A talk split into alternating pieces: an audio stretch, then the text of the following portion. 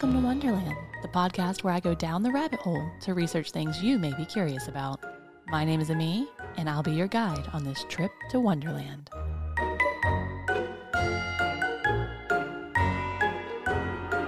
Welcome, my pretties, to a spooky edition of Welcome to Wonderland.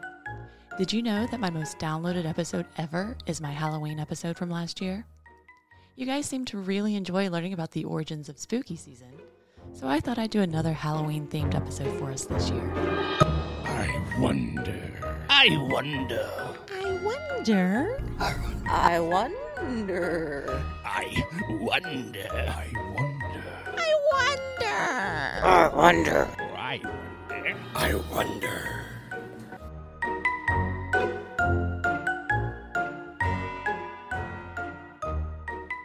But since we've already learned about the origins of the holiday and the costumes, I thought we'd dive into a closely related rabbit hole. So, what might we be wondering about today? place is a uh, it's a haunted house. Haunted, haunted house. If you're too scared, get out. A haunted, haunted. I'm haunted. That's right, we're going to talk about haunted houses.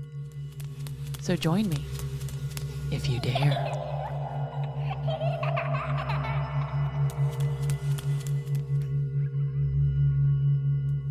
In preparing for this episode, I had the opportunity to talk to three different types of people people who run haunted houses, people who work at haunted houses, and people who go to haunted houses. And I'm going to share some of what I learned from the experts. But first, let's jump into this rabbit hole and talk about what it is to be a haunted house. It's a spooky, scary house with ghosts and ghouls and monsters. and you're gonna see some scary things and get really freaked out. It's kind of like an adrenaline rush. Um, usually they have like different rooms and places to go, and like uh, people in masks who are gonna scare you. It is a thrill attraction where you go through to be scared. I mean, it's usually put in some sort of an old building, old house, or whatever, and it's just all the things that you can think of that scare people, you know? Yep. Um, dim lighting, uh, things jumping out at you. Chainsaws. Yes. It's always chainsaws. A haunted house is uh, a house that is believed to have uh, ghosts or paranormal uh, stuff. either a place that is full of ghosts or an attraction you go to to get scared. For the purpose of this podcast, I'm really talking about haunted house attractions, but I'd like to talk a little about haunted houses in general first. That creepy old house in town that everyone walks quickly past because strange, unexplained things happen there is a common enough trope in media, but it's certainly not limited to movies. Whether you call it a haunted house, a spook house, or a ghost house, these types of buildings have been around for centuries. There's typically some sort of lore about spirits of the deceased who have not passed on to their final resting place. Often, these spirits are thought to have died from violent or tragic events, such as murder, freak accidents, or suicide. Sometimes the houses are supposedly built atop an old burial or on sacred ground. Statistically speaking, most of these supernatural phenomena are typically found to be hoaxes, hallucinations, or environmental effects. Things like cold spots and strange noises are found in many homes and don't necessarily indicate spirits therein. But still, the idea of a place being haunted is something that many people can't totally shake off. In a 2005 Gallup poll, 28% of Canadians, 37% of Americans, and a whopping 40% of Britons believe that houses could be haunted. As a result, there are houses that are believed to be haunted to such a degree that they are well known worldwide. I mean, I think my house is haunted. Um, mine. But Oh, it's not famous. It's Am- Amityville. yeah. I know. I think uh, the what's the one that's in Connecticut? That's the um, Amityville Horror. I'm pretty sure that's on Long Island. Is it? Oh, Long Island. Whatever. it's supposed to be haunted. I can't think of the name of it. It's the one with like the eye windows Amityville. and the Amityville horror house. Uh, the Amityville house. Yeah, a guy, I think, mm, if, if I'm remembering correctly, murdered his family with an axe. Okay. I believe. I I think that's right. Or the hotel that uh, The Shining's based on in Colorado. Mhm. Yeah, that's supposed to be haunted. But you can actually stay there in some of the rooms that are haunted, and people have reported that they've had like ghostly interactions or eerie, spooky things happen to them. Um, that's one that I for sure know about, and it's like really cool and big. There's the Winchester house that was specifically made to have ghosts get lost in there. So there's actually no sense to the house plan. So that's really cool. Um, and then not a house, but a boat. There's the Queen Mary in uh, California where you can go spend the night on there and it's haunted. Do you remember that house that was in New Orleans that we uh, was on American Horror Story? That was supposed to be haunted because of all the people that were like tortured and Yeah, um, there's- and like slaved in the house. So that one's supposed to be really haunted. You know a lot of haunted houses. Yeah. I keep going. Um, Bly Manor, is that real? I don't know if it's real or not, but it's a really good show. Places like the house in Amityville. This is Steve Langford from Newsday. In the handsome village of Amityville, Long Island, one of the area's best known sites is not a featured exhibit at the local historical society on Ocean Avenue, where on November 13, 1974, six members of the DeFeo family were shot and killed by Ronald DeFeo, the eldest son. The infamy of the gruesome murders here fueled by a 1977 book called The Amityville Horrors, a spooky tale of alleged paranormal creepiness inside the home, followed by a horror movie of the same name, and then a steady stream of sordid sequels. Borley Rectory in England. Borley Rectory, in the tiny East Anglian hamlet whose name it bears, was once known as the most haunted house in England. Many people, five successive rectors, their wives and families, neighbours and visitors, all apparently saw things there. And the legend lives on. Corvin Castle in Romania. Thank you guys for tuning into Amy's Crypt. Today I am at one of the most stunning and also most haunted castles in the whole of Transylvania, Romania, that is Corvin Castle. I'm going to take you for a look around, go over its ghost stories, and we might even get a chance to do some paranormal investigating a bit later on. The Winchester Mystery House in California. This is William Shatner on the History Channel's The Unexplained series. In San Jose, California, stands one of the largest and most bizarre private residences in the United States. Known as the Winchester Mystery House, this 24,000 square foot Victorian style mansion contains an astonishing 160 rooms, 17 chimneys, 47 fireplaces, two basements, three elevators, and more than 10,000 panes of glass. And those are just the ones we know about. But why?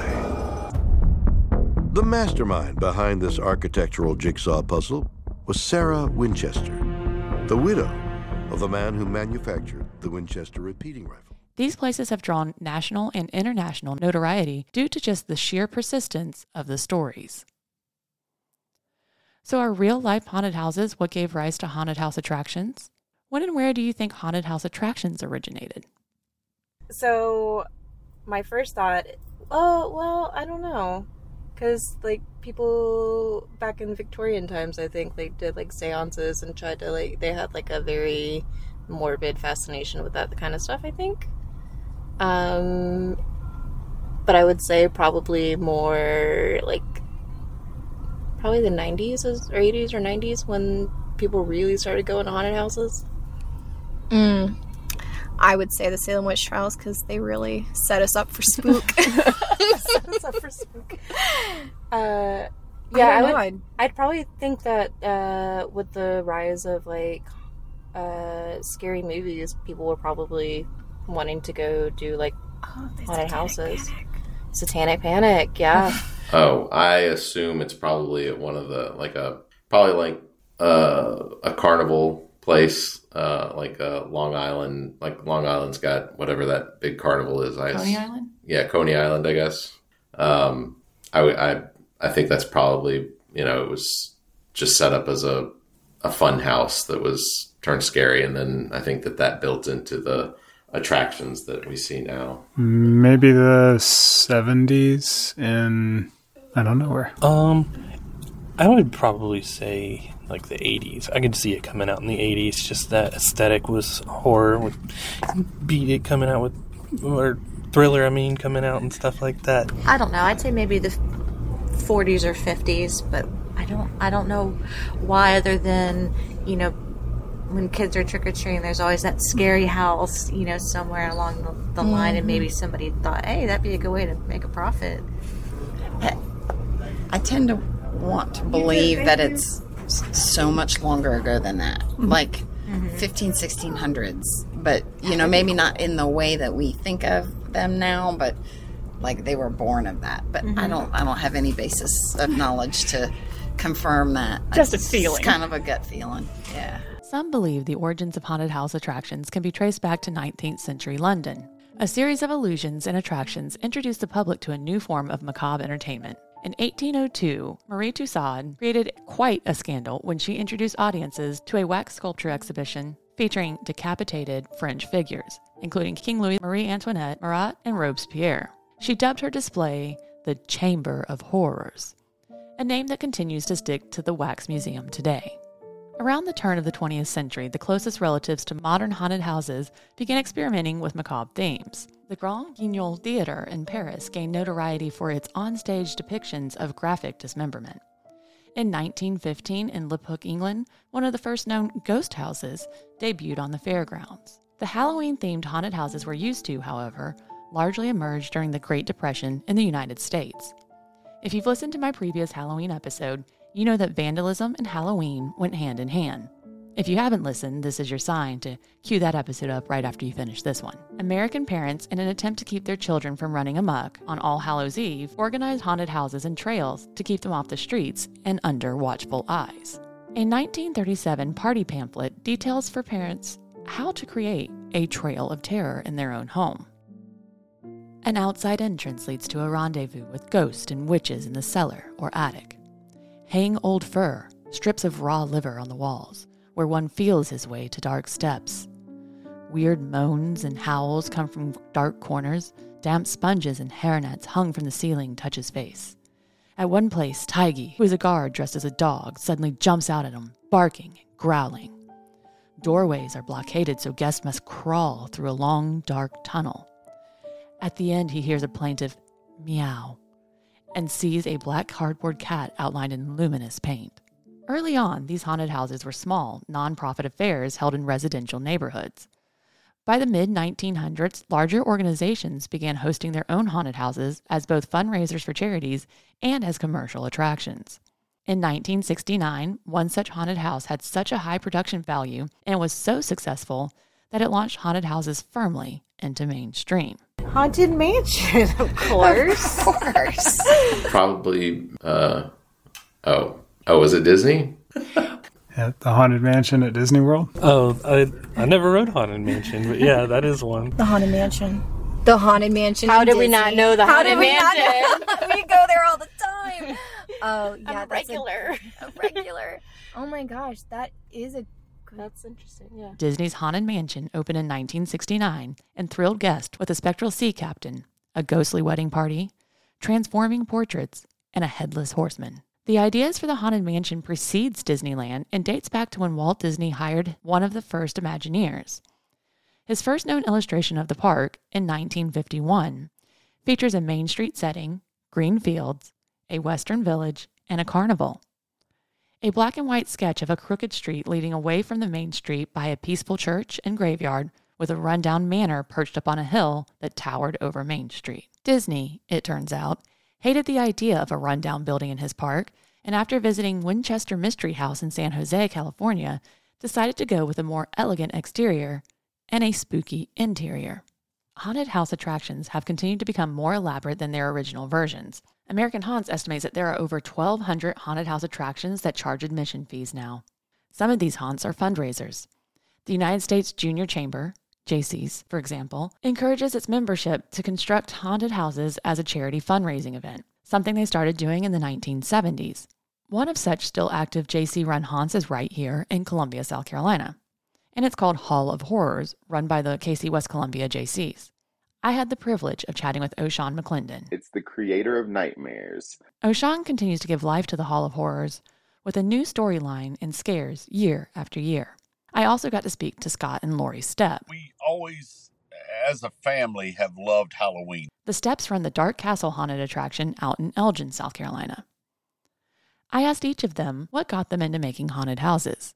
So what what got you into making haunted houses? Like what got you uh, there? And I can remember as a as a young adult, even actually before then, we would always you know dress out our yard and stuff. We you know I grew up here in Columbia, and we we grew up in a neighborhood called Woodfield Park, and it was mainly retirees and stuff that lived in the uh, um, uh, military retirees lived in the house, and so um, you know we would dress up, you know, me and my brother, and and uh, we'd put gravestones and stuff out in our yard and stuff like that.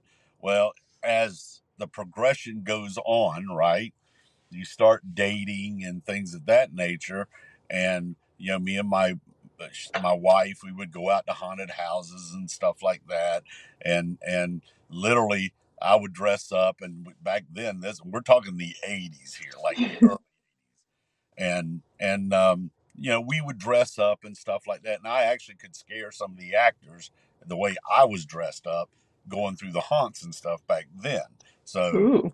i'm a big guy and you know if i it depends on what i was dressed as you know i would i i you know literally would have people you know hey dude you need to come here and all this other stuff work for us and I, you know anyway but that's then um then in 1999 my father-in-law um, Larry Oates, decided to try to try his hand at the business. So he was the first one that actually got into like doing the business aspect of it. Um, found a place to rent. Uh, of course, you know, being part of the family, uh, it was kind of all hands on deck doing stuff. And and me with my mechanical background, I, of course, I did all of the wiring and things of that nature. And if there were any any props or anything that needed um, needed special attention to, you know, uh, air cannons or something, you know, just anything, then I would take care of it. That would be something I would do. Um, and he ran that for uh, about six years. We started in 1999. I think it closed in 2005. So I think 2004, 2005. And um, he had some health issues and stuff like that. So so we just didn't j- didn't pursue it anymore. Um, then 2008, I owned my own plumbing business, and in 2008, 2010, the economy tanked. I don't know. if Right. you remember Yeah. that? And I told my wife, I said, we really need to kind of supplement our income a little bit. And she goes, okay, what's your thoughts? You know, you know, hot dog vendor or whatever. I said, well, we were pretty good at the haunted house business.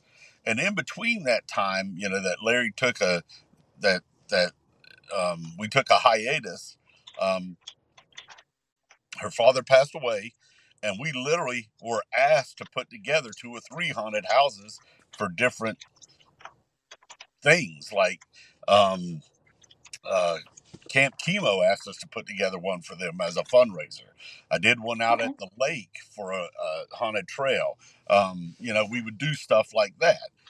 And I told my wife, I said, well, we're pretty good in the haunted house business. Why don't we try to get back into it? So I started researching, trying to find places to do it. Um, my my um, my business was on Monticello Road at the time, and I figured Okay. it wasn't a bad area, but it wasn't really a good area to, to, to be in. And so I tried Richland County because, you know, that's where we live and everything else. Could not get into Richland County. Richland County just, you know, we'll just say that I couldn't get in there. So Forest Acres, City of Forest Acres, uh, I found a mall, um, uh, Richland Fashion Mall or uh, Richland Mall, and we put up, we set up a temporary haunt there in 2012. Does that sound right? I think Wow. 2012. And big area. I mean, it was 50,000 square feet. It was, Right. you know, we ran three different type trails or whatever, you know, shows in there. And um, then we found a permanent location out in Elgin, South Carolina, in Kershaw County. Um, great location, great county. I'll be honest with you, was probably one of the best things that ever happened, you know, that could happen. Um, So we all moved out out there, and this is our tenth year being in Kershaw County. Uh, purchased the land like August thirtieth, and literally had one month to set up everything. Holy Ten and cow. a half acres, twenty thousand square feet worth of warehouse. Um, just unbelievable how much effort was put into it to to knock out everything that way. Um, so what got you into making haunted houses? So, me and haunted houses go way back. My love and creativity for like spooky things is kind of what led me into the haunted house field. But as a child, I always knew that I was going to be like an engineer, an Imagineer, working at Disney, creating the rides and like those unique experiences. Because as a child, my parents took us to all the parks. So, we've been to, you know, Universal, to Disney, to anywhere you could imagine as a child any one of the theme parks. So just as a as as a young person, I was always inspired in just the creativity behind it. I'm always one of those like almost like theme adjacent to this podcast like i wonder like how do they make this? Like what goes on behind the scenes? So even when i visit other people's haunted houses and like visit their yard displays or whatever it is i'm always that person in the back of my brain just kind of like how does this work? What makes it happen? How can i do it? So um with that like wonderment i guess is that a word uh, with I'm gonna that take like it. that intrigue that I had with just like the creativity and the, you know, Halloween is almost like an easy access point in the way that like anyone can do it. So you can run to, you know, Walmart or, you know, any of the big box stores and pick up anything that you need to create a unique yard display. Now, we do it on a little bit higher of a level than just going to Walmart, but Yeah. Still, if you wanted to get in it, that's how you get your foot in the door. And then that opens up gateways to like the trade shows that we go to. And then they have the masks and the costumes and the props and everything that you need to run a haunt. So that's just kind of how I got inspired and, you know, wanted to do haunted houses.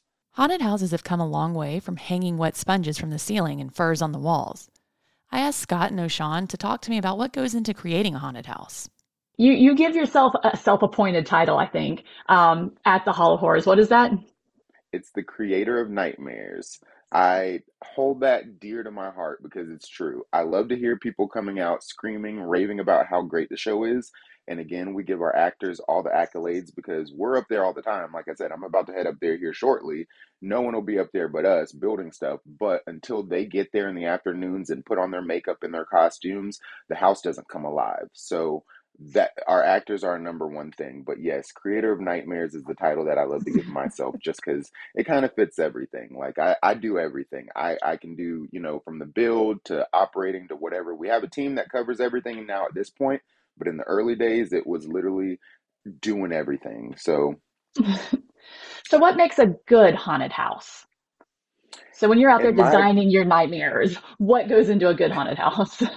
In my opinion, it's a mix of everything. So you have your flashy shows that, yes, they have a lot of money, but is the heart really there? And then you have shows like us where we might have a little less money, which, you know, obviously we're working on that. But until you can get to the level of having a million dollars to run a show, then you have to really rely on your creativity. So we're very fortunate and blessed to have a team behind us that, you know, I just sewed my own costume. Second time touching a machine. I did a pair of overalls yesterday for my costume this season. You know, it's just that stick to itiveness that, you know, you need to have the passion behind running a haunted house in order to do a haunted house. So you can have all the money in the world, but honestly, I think it's the creativity. And then also, like I said, our actors. Until you have those people in the doors that bring the show your creative vision to life, then you don't really have a great show. So how do you go about deciding a theme each year? Um, realistically, it's just kind of what's in my heart. Um, the last few years I've been very fortunate. Like last year, I don't know what I was doing. I think I was watching like um I don't remember that vampire show that everyone's really into. I'm not really into it, but like I've seen a couple episodes of the first season and I was just like, you know what? Now it's time to bring back vampires. And then lo and behold, we get to the trade show and everything on the trade show floor is themed behind vampires. So I was like, you know what? Really hit the nail on the head this year this past season because again we start designing the show realistically once we get done in november so Oh.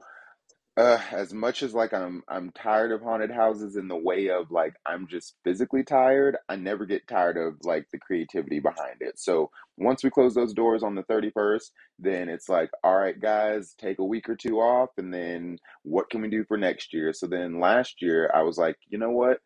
Vampires were really cool the year prior. Let's do like a farm theme. We hadn't done that in a while at our show. So literally just pick that up out of nowhere, get to the trade show this year. Everything is scarecrow themed. Everything is like farm related. And I was like, this is two for two. So we'll see what we have in store for next season. Maybe I can do three for three, but I Do you already have some ideas that are washing around up here? Um, well, to be completely honest, I think because we invested so much in the show this season, we're gonna kind of like spin it for the next few years. So Sure. while we're gonna change up rooms and everything, generally we'll flip the entire show in the way that like we'll pick a new theme and you know we'll take out major set pieces. So I think that's what we're gonna do for this next, you know, year or two. Okay. Maybe reimagine the story, do a part two, or maybe a whole completely different story, and then we might bring you in a different way because we're famous for doing that. We might bring you in the side door, we might bring you in the other door, the back. Like this year, it's the back of the building. So we switch up our flow because from year to year, generally the customers don't remember anyway. You go through one time, and that's just the experience. So realistically, we probably could put a lot less effort than we do, but we just enjoy it so much that you know we flip everything. So next year it'll probably be farm adjacent, but a lot of new fun things that we didn't even get to do this year. Like there's still things that I I'm going up there now to plug in because it's like oh didn't get to do that the first few weeks. So the show's always evolving. Uh, in your opinion, you've been doing it for a while. What makes a good haunted house? Like, what is it that I assume you have to come up with a theme each year? Do you change it Right. up? Like, what? Well, how? it- What goes into that? um, needs to be entertaining. Okay, I, that, that's our first. That's our first endeavor is entertainment. Okay, um, we're not necessarily always going to scare you, if that makes sense. So we want it to be entertaining no matter what. Um, our mission statement, I think, puts it just exactly how we want it. We want to provide a safe place in, that, in which we can um, entertain, scare, and or disgust you. So, and that, and that's the essence of a haunted house. Clearly, it's a ton of work to bring a haunt together that scares and entertains thousands of guests each year. I visited a couple of haunted houses this season and spoke to some people who were waiting in line to experience their turn in the haunted house. As a note, most of these interviews were taken at the Hall of Horrors, and I visited on blackout night. All right, my love. So I got a couple rules for you guys. Is that okay? Mm-hmm. So as you guys know, you have a bunch of actors in there. Our actors will get really close to you, may even bump into you, but they'll not directly grab you. So they will not touch you. Please do not touch them. Also, please keep all your belongings in your pockets, phone, keys, wallets, all of it. Because they get lost, there are at the end of the night. And unfortunately, we can't stop the whole show for one person, and we can't flip those lights back on until after 11. Also, please, no photography, no photos, no videos, no flashlights, none of it. Usually, we'll have a bunch of these little lights throughout the whole haunt. However, congratulations. This is actually our last blackout night of the season. So, hello, how are you guys? um, all those lights will be gone tonight, and all you guys will have is this little wand. Um, also, if you guys like it tonight, please come back and see us. We'll be open from now all the way until Halloween for our regular scheduled nights. Um, you'll be able to see all of our regular lighting and all of our regular scenes. It's like almost a whole different show. You actually get to see how much work the team has put in to make it what it is this year. So please come back and see us. Also, we're all nonprofit, so please come back and see us. Also, I know a lot of people get scared. They like walk backwards. Please keep moving forwards. You guys go backwards, you might run into the group behind you, and it messes up the whole groove I got going on. If you know what I mean. Um, whenever I send you guys in, you'll make a left and a right. There'll be these two little stairs, so just watch your step, okay? Okay. Um, last but not least, last blackout night, I had someone toss this and break it. So whoever's going first, who is going first? Oh, Nathan. We put the wrist strap on for me.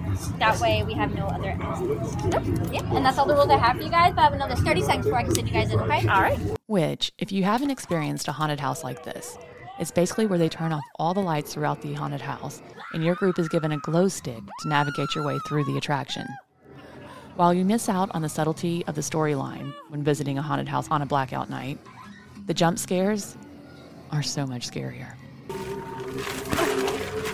I can't. By the time we were through, my heart rate was in the 160s and my throat was sore from screaming. Yes, that's me being scared repeatedly. For many people, this visit wasn't their first time at a haunted house. I was five years old and it was terrifying. Why? Five years old? I have no idea. My parents were mean. My first one was in Orlando. It was called um, Horror in Church Street. Well, I've been to more theme park, haunted theme parks, I So, guess like, you could say. So Carowinds like type thing? Carowinds, but we used to go to Halloween Horror Nights in Universal in Orlando, and that was fun. Is this your first haunted house? No. No. So how old were you when you went to your first haunted house? Ours was. I was like nine or ten. And you weren't terrified? Uh, I was definitely. And you? I want to say 13. Okay. I would say I always mess up with 14. So you guys, and so how many have you been to? You think? um, recently we went. We actually went to Scareway, so we cannot count. Four or five. Okay. So if we're gonna count uh Hall of Horrors, then two for me. Because we went to the one like a couple years ago. No, not- first not of the year, year, but- Columbia, yeah. First of the year. So how old were you when you started going to haunted houses? Like 14, Like- maybe. like- yeah, maybe like 13, 14, yeah, 12, 11. Were y'all scared? Yeah. Yeah. but you still come back and do them? Yeah. Okay. So is this your first haunted house? No. So when did you start going? Oh, in like middle school. I go to like the same ones at home because they're just that scary that I'll go back to them. So this is probably like my fourth, like different one. Okay, but you go like every year to a haunted house. Yeah. So it's part of your Halloween tradition? Yeah. You went to your first haunted house when you were six? Yeah. Do you go pretty regularly? Well, not anymore because I'm an adult. But he'll take me every. My husband will take me every now and then, whenever on my birthday. My birthday's in October, so. Oh, so you're almost a Halloween baby, huh? Yes. How many times do you think you've been to a haunted house? Estimate. Um, hundred. Oh, that's a lot, lot. Yeah. But for some, they had never ventured to a haunted house before that night. I spoke with this family after they had gone through the haunted house for the first time.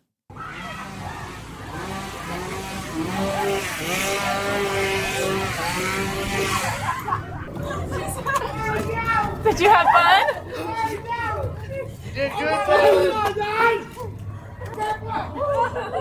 Y'all okay?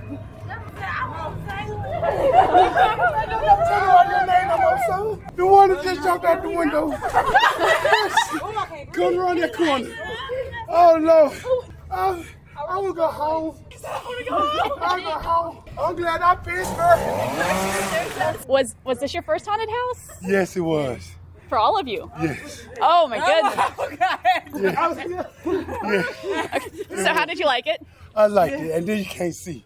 So I definitely want to come back where you can see, I know. so we can see the different I was props. scared. I Oh, yeah. I like it. The props are fantastic. So I've been through both ways, uh, but it's definitely scariest tonight. It's a good first experience. Yes. So what was the scariest part to you? They're coming out the window. They be coming out every time.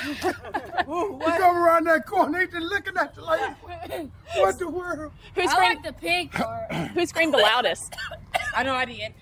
I did. I did. Y'all are all screaming. Yeah. Who who held the light?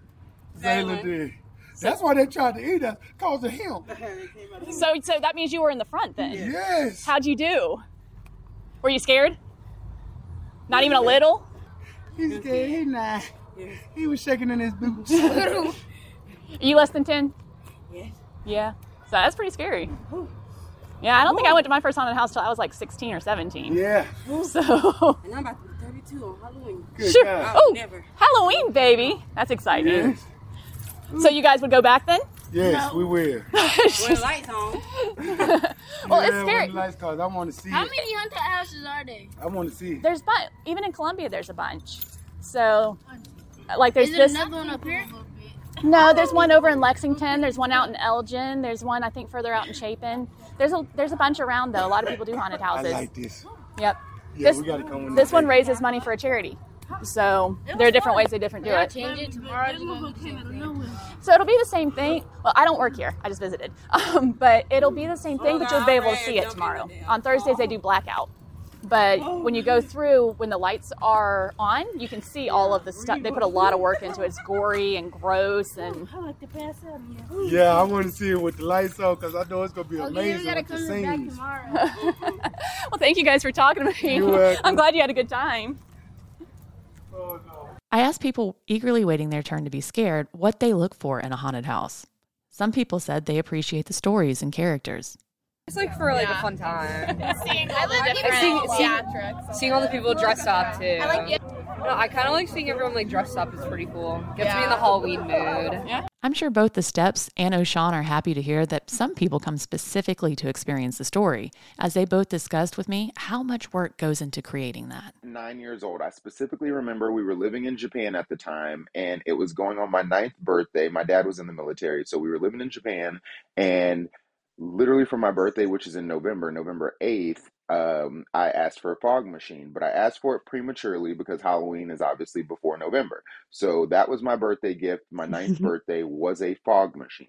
And when I tell you, I think I still have that fog machine somewhere to this day, like in storage or whatever. Like, I mean, it probably doesn't work, but um, nine years old was about the time that I started doing yard displays, and then every year it would evolve from there. So, from a simple fog machine with like a little cutout box, like I did like a graveyard cutout on a box that the machine was in, and there was a bowl of candy that sat on top. Nine years old. I'm not out trick or treating, I'm passing out candy because I'm like, ooh, this is fun and spooky. And every year it just evolved from there. So, then when we moved to California, our whole neighborhood got into it where people were doing yard displays and i asked my parents to do like a haunted thing in the garage like just an elevated display in our garage. And from there it just kept going and going. When we moved here to south carolina we had property behind our house and i was like can i do a trail back there? So that trail led to something bigger. And then past that i got in college and you know involved at the theme parks. You know i used to work at SCarowinds um, after I came back from Scare SCarowinds, I got involved with the Jaycees at the current haunt that we're at.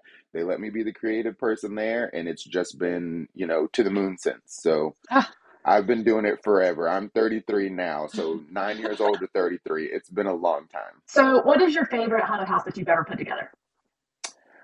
Um, I'll be very honest, all the years mash up. Like doing it for so long, literally like our actors, I was about to call them the kids again.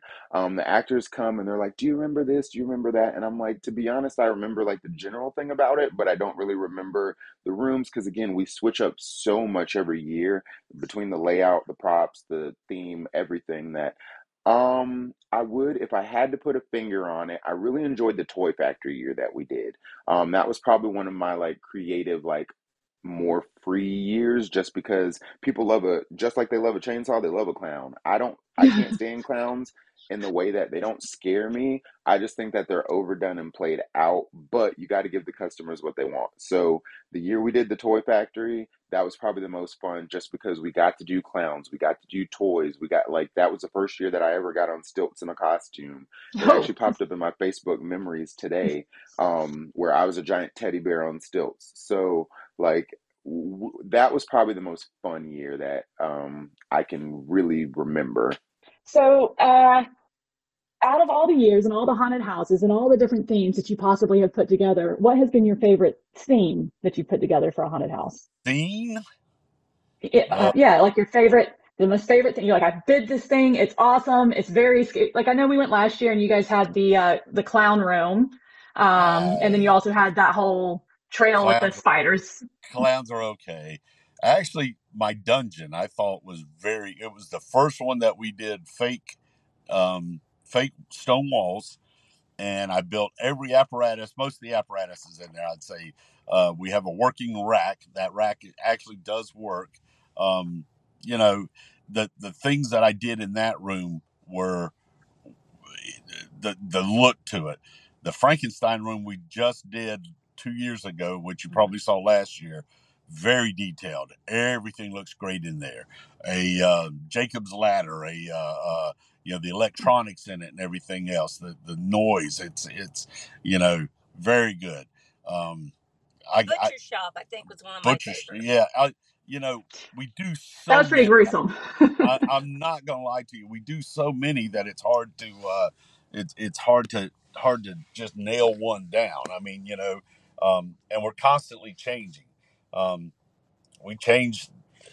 I don't think we changed quite a third this year, but we did change about twenty five percent.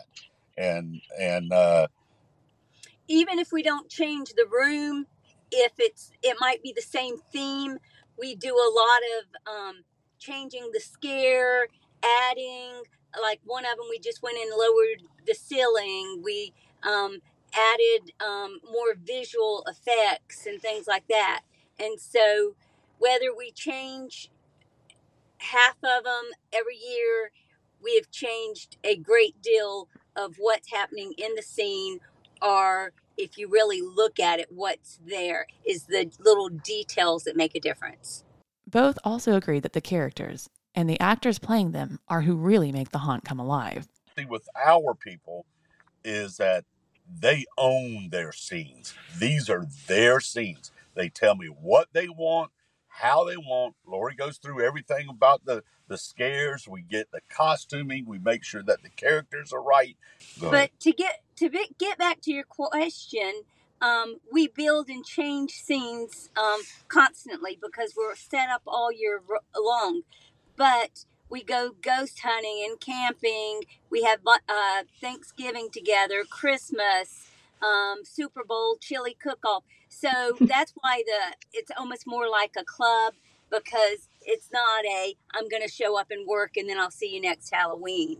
It's a hey, so and so's families, this has happened to them. What can we do? Or you know that kind of thing. It's it's more like a family than it is a paid position. Yes. So you talked earlier about your actors and how they are, you know, crucial to the success of a haunt.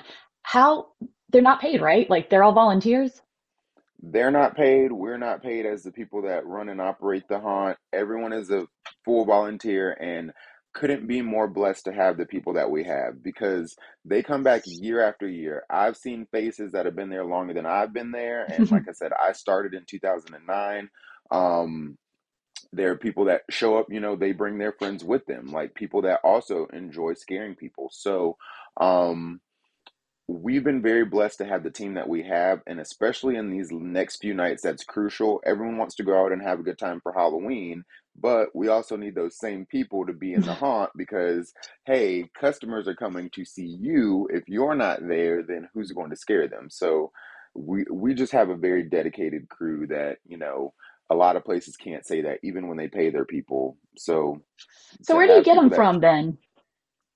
um, in the early stages, it was a lot of high school volunteers, and I always call them our kids, even though a lot of them are in their like mid 20s or whatever. We found them, you know, through the high school programs like ROTC or the drama department, or we would um, barter with schools and be like, hey, if you send out these many kids, then, you know, we'll offer, you know, it, it, whether it's a trade off of some sort just in terms of promoting their their events and things like that. So um luckily over the years a lot of those people have just stuck with us. So it was kind of grassroots at first and still kind of is. We still promote and say, "Hey, bring a friend," but um we we've got a lot of return return actors.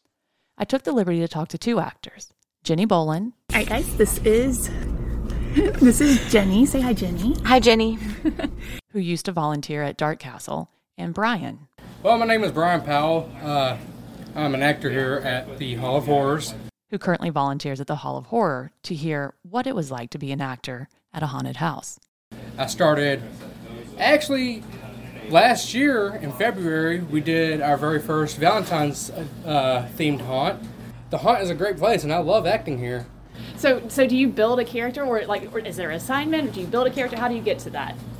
Well, with last year, the theme was based on the show True Bloods, the vampire show, and basically the first section of the haunt was done up to be like a factory where us vampires trick humans to come in uh, to donate blood, basically to keep vampires fed, but we're actually tricking you and actually draining you of your blood. And my character was a vampire who worked in the loading dock.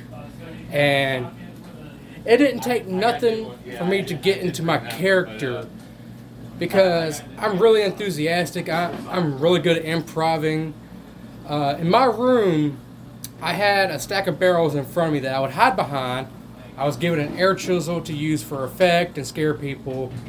Uh, I'd pop out from around the barrel and scare them. Behind me, there was another barrel that was rigged to jump with a hydraulic press type deal at the flip of a switch. I had two more barrels that was on the other side of the ones that I was hiding behind. And actually, a group that came through, they actually fell back into them because I, I scared them really bad. um, And you used to do, uh, you worked at a haunted house. I did, yes. I volunteered at a haunted house mm, approximately eight, nine years ago for a couple of seasons. So, what role did you play? Like, was it a character or? I got moved around just about every night. Um, and it, it really was pretty much wherever they needed me if a volunteer didn't show up. Did you wear a costume? I did. And that changed Um, every night too? That changed every night too, just to kind of, depending on what we were doing. Like a lot of times, um, if I was, they had a, a thing outside, like a clown, scary clown thing, so I was a scary clown. Or if I was inside, sometimes I worked behind the scenes, so I wasn't even, I could wear my normal clothes. And when you're behind the scenes, you're just like banging on things. Yes, banging on things, pulling levers for things to scare people. Um, yeah. So, what was your favorite role to play there? Was it one of the behind the scenes? Yep. scene? Yeah. Um, what's the most scared you've ever seen anyone? Oh gosh. Really, the most scared are, I think, that I'm, that's coming to mind first are the people that are screaming before anything even happens. Just the anticipation yes. of something going to happen. So it's like nothing has even. They're like in line to to start, and they're already screaming. Um, that's what comes to mind first. So why'd you do it? Why'd I do it? A lot of my friends um, were already participating, and it just seemed like a lot of fun. I asked Jenny and Brian what made the guests the most scared, and they agreed it was mostly jump scares that did the trick. The haunts work hard to include jump scares, and honestly, that's what a lot of guests said they were looking forward to. I like being scared. I like scary movies, like stuff like that. Um, like a lot of jump scares, and I feel like if it's dark, like you don't know what's coming next. Dark hallways where you don't know what's gonna come at you next. Yeah, no one's jumping out at you. It's not fun. Yeah. Oh, we love the scare. Yeah, The just love being scared. We love watching Halloween's them freak out. time. Yes. Who screams the loudest? You. And of course, we can't talk about a haunted house without talking about the chainsaw. What is it that you really, really look forward to in a haunted house? Like, what's the peak? You're like, if it's not there, I'm out. I don't want it. Chainsaw, of course. Chainsaw. But uh, all of them, always the chainsaw. Why is there always a chainsaw? Uh, well, and my joke is I'm not scared of a chainsaw at a haunt because I know it doesn't have a chain on it. I always say I want to get a weed eater, a gas powered weed eater, because you'd never know if that string was on there or not. And that would really freak me out if somebody came after me with that. Well, you know, the chainsaw is, is, is a dangerous tool. It really is. And, Yeah. uh, and it's so compact and mobile and and can cause so much damage that that it is something and loud you know it's just that just that noise of something loud starting up behind you and you know it's coming and and it's expected now every every Yeah. haunt has to have them or it's almost safe, like so. it's a way that it's almost anticlimactic even though chainsaws don't scare me if you go through a haunt and you get you're leaving it and you don't hear a chainsaw start up it's almost anticlimactic did you really end that haunt yeah Wait, is it over? Because because no one chased me with the chainsaw, so I'm not That's sure if I'm done. uh, so this is at uh, y'all's haunted house um, each time that I've been, and actually every single haunted house I've been to. Why the chainsaw? Chainsaws are a necessity. The year that I tried to kill the chainsaw, you know, video killed the radio star, but I tried to kill the chainsaw the year that we did a manor theme, and the customers were not having it. I don't know who started the chainsaw in haunt lore. That's maybe a question that you can ask for a later podcast, but whoever brought the chainsaw to Halloween honestly did a huge service, but a huge disservice. Because again, the year that I tried to get rid of it did not happen. um, I was like, a chainsaw doesn't belong in a voodoo manor.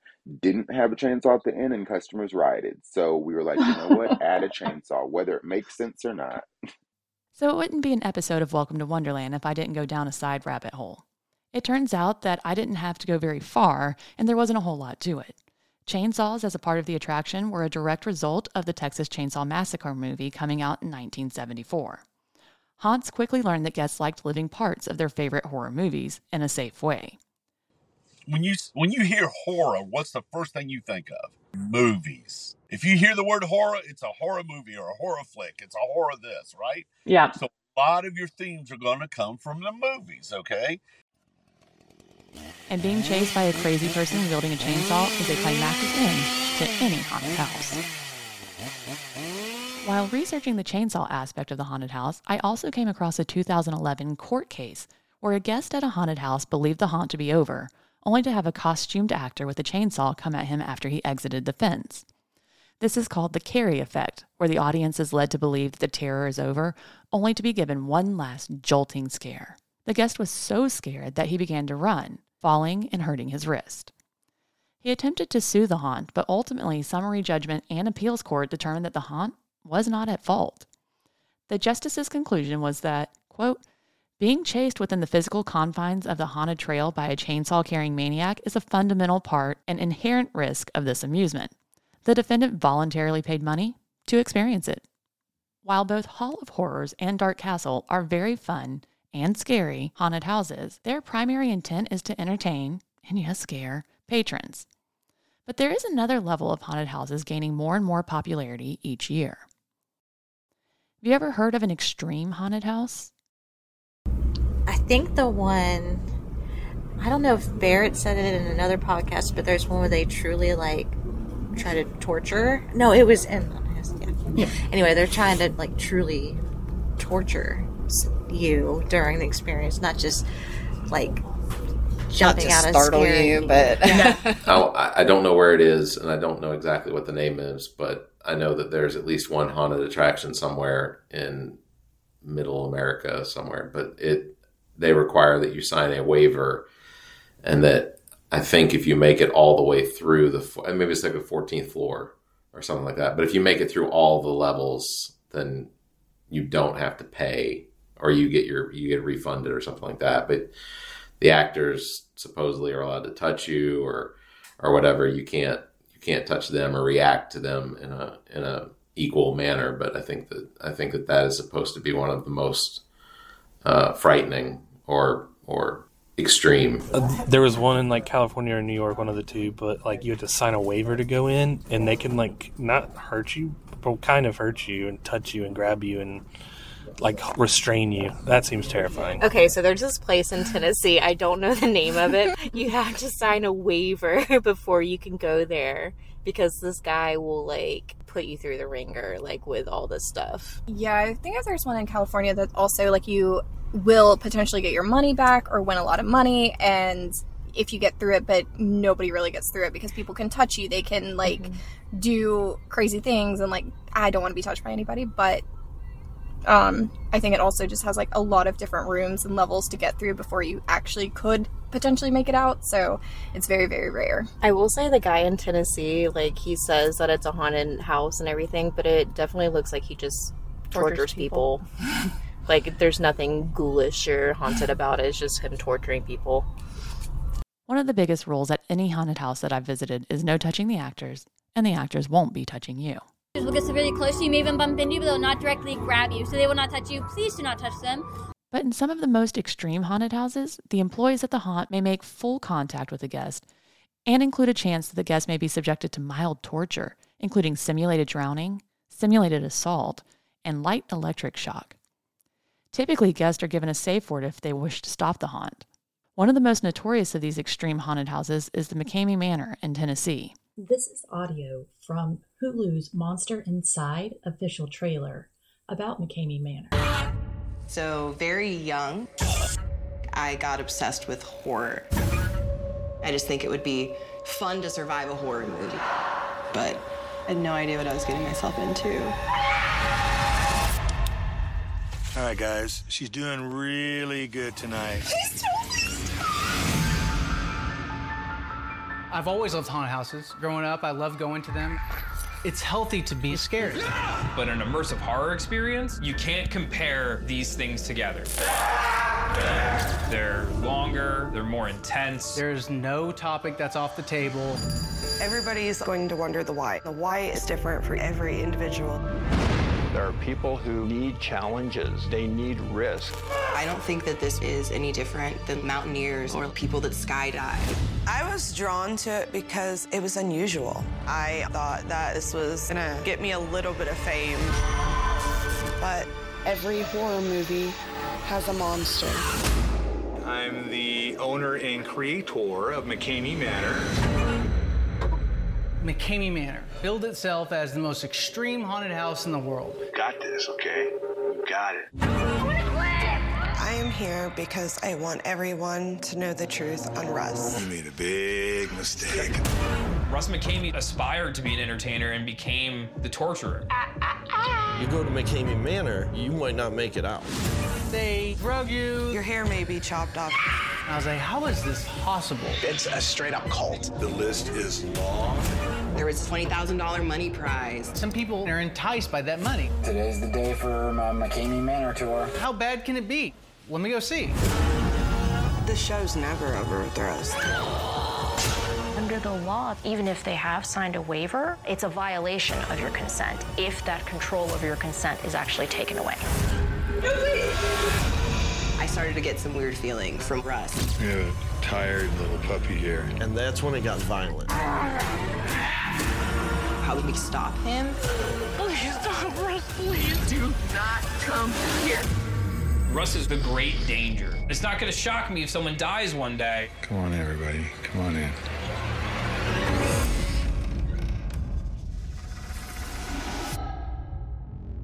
Guests are required to fill out an application, sign a waiver, and have a note from a doctor saying that they're capable of doing it. They actually didn't even have a safe word until 2017. The tour doesn't cost anything and takes about four hours. The proprietor is so sure that no guest can make it to the end that he offers a $20,000 prize to anyone who can. As of October 2023, no one has won that prize. Another extreme haunted house is Blackout, which has versions in LA, Chicago, Miami, and New York. Blackout was created by Josh Randall and Kristjan Thor in 2009 out of frustration that it was growing increasingly more difficult to be scared. At Blackout, participants must sign a liability waiver prior to entering, and like McKamey Manor, actors are allowed to touch the visitor. The attraction's features differ depending on the location and will change over time to avoid participants predicting what will occur. At the start of the event, a performer may ask participants about their worst fears, which they will use to tailor the event to make it more frightening. Guests are sent in individually and are not allowed to speak. These extreme type haunted houses are not without controversy, however, with many people thinking that they go too far. Haunted houses have become such a popular Halloween event that many haunts have found themselves venturing into other seasons and holidays also. All right, we keep in contact with our our volunteers year round. All right? Mhm. and as a haunt, we actually um, this is a facility that we're trying to make profitable. Okay, so therefore it needs to generate. I hate to say it, generate money to hold its own all year round. So we do be my zombie Valentine. Um, we uh, also did this past year um, Camp Terror, um, which is an overnight um, escape and torture experience. Be My Zombie Valentine is where couples compete against other couples, uh, and it always sells out. And I know it's more and more common now. So haunted houses, actually, I have more information I need on this. So haunted houses, though, as a as a haunt, um, were a Halloween thing, but now we're seeing, you know, my haunted Valentine or haunted Christmas things. Is that something that the Hall of Horrors does too, or are you guys strictly a Halloween haunt? We've been strictly a Halloween haunt for the longest time. I think two seasons ago was the first year that we ventured out into Valentine's. Um, we tried it again this past year. Honestly, just with our customer base, it's not really something that, other than us having some more fun in the off season, it's hmm. not really a beneficial thing to our bottom line. Um, we were thinking about doing a Christmas show this year just because we've never tried that either. Maybe just because we've done so well this October. Anyone that missed it or wants to come back out in uh, December, we are tentatively planning a December show. So, I mean, you can go on hollowhorrors.org or our Facebook or whatever and see if we actually do it. Um, don't hold my feet to the fire on that one, but Sure. we would we would love to do a a Christmas and again a Valentine's show in in February. Wonder why no one does like creepy Easter bunnies. Like it's really just Christmas and, Um, and, and Valentine's. What's crazy Nice. is I I have seen people do they do all the seasons. So like Okay. they'll do Midsummer Scream, they'll do, you know, Easter like there's one famous haunt, Dark Hour in Texas. And uh that's a really good friend of mine, Allen Hopps, owns it. And they do every season you can imagine. Like they're a witch themed haunt, so they'll come up with some kind of folklore about witches based on the season and then they'll do you know like i said valentine's thanksgiving christmas like they are a year-round haunted attraction Okay. Well, that's all I have for today. If you're in Columbia, South Carolina, be sure to check out Dark Castle Haunted Attractions, details at darkcastlesc.com, and the Hall of Horrors. um i would just say if you're in the columbia south carolina area or you like to travel come and visit us hall of horrors we're Hall of hallofhorrors.org we're on facebook instagram uh, all the social medias Thank you to Scott, Lori, O'Shawn, Jenny, Brian, and everyone who I spoke to at the haunted houses. Until next time, be creepy, be spooky, and stay curious. The Welcome to Wonderland podcast is copyrighted by Amit Blandon part of Big Media. This podcast was recorded at the podcast studio at GOT Sound Studio in Lexington, South Carolina. Any thoughts or opinions expressed as part of this production are those of the host unless otherwise indicated. Subscribe to this podcast wherever you get your podcasts. Please follow, like, and share this podcast. Find us at Facebook at Welcome to Wonderland the podcast and on X, the app formerly known as Twitter at Wonderland underscore pod. Check out behind the scenes moments and other videos on TikTok at Wonderland Pod. And finally, check out pictures, additional information, and go further down the rabbit hole on our website at www.wtwlpod.com. To submit corrections, additional information, or requests for episodes, please email the host at welcome to wonderlandthepod at gmail.com. Would you do that? Yeah. There's one in Tennessee. It's not that far. Well, maybe I'll find a. It's free. And if you make it, you get $20,000. Shut up. They'll pay you twenty thousand dollars if you make it. Mm-hmm. But no one's ever made it. I don't understand. It doesn't make any sense. I mean, it's not. It's not even that I'm. I'm. It's not even that I'm boastful. That I'm not afraid. It just. Well, that's the one. It's got light torture, simulated assault. They do the waterboarding. Like, so you have to fill out an application. You have to sign a 40 page waiver. You have to have a note from your doctor saying that you are physically fit enough to handle this kind of task. It's four hours long. And once you're done, you get $20,000. But no one's ever done it. I don't know if they exclude certain people, like Navy SEALs or whatever, from being able to go. Because I feel like clearly there are some people who do, who, who receive much worse for a living. Yeah. It seems like they could probably make it through and get an extra 20000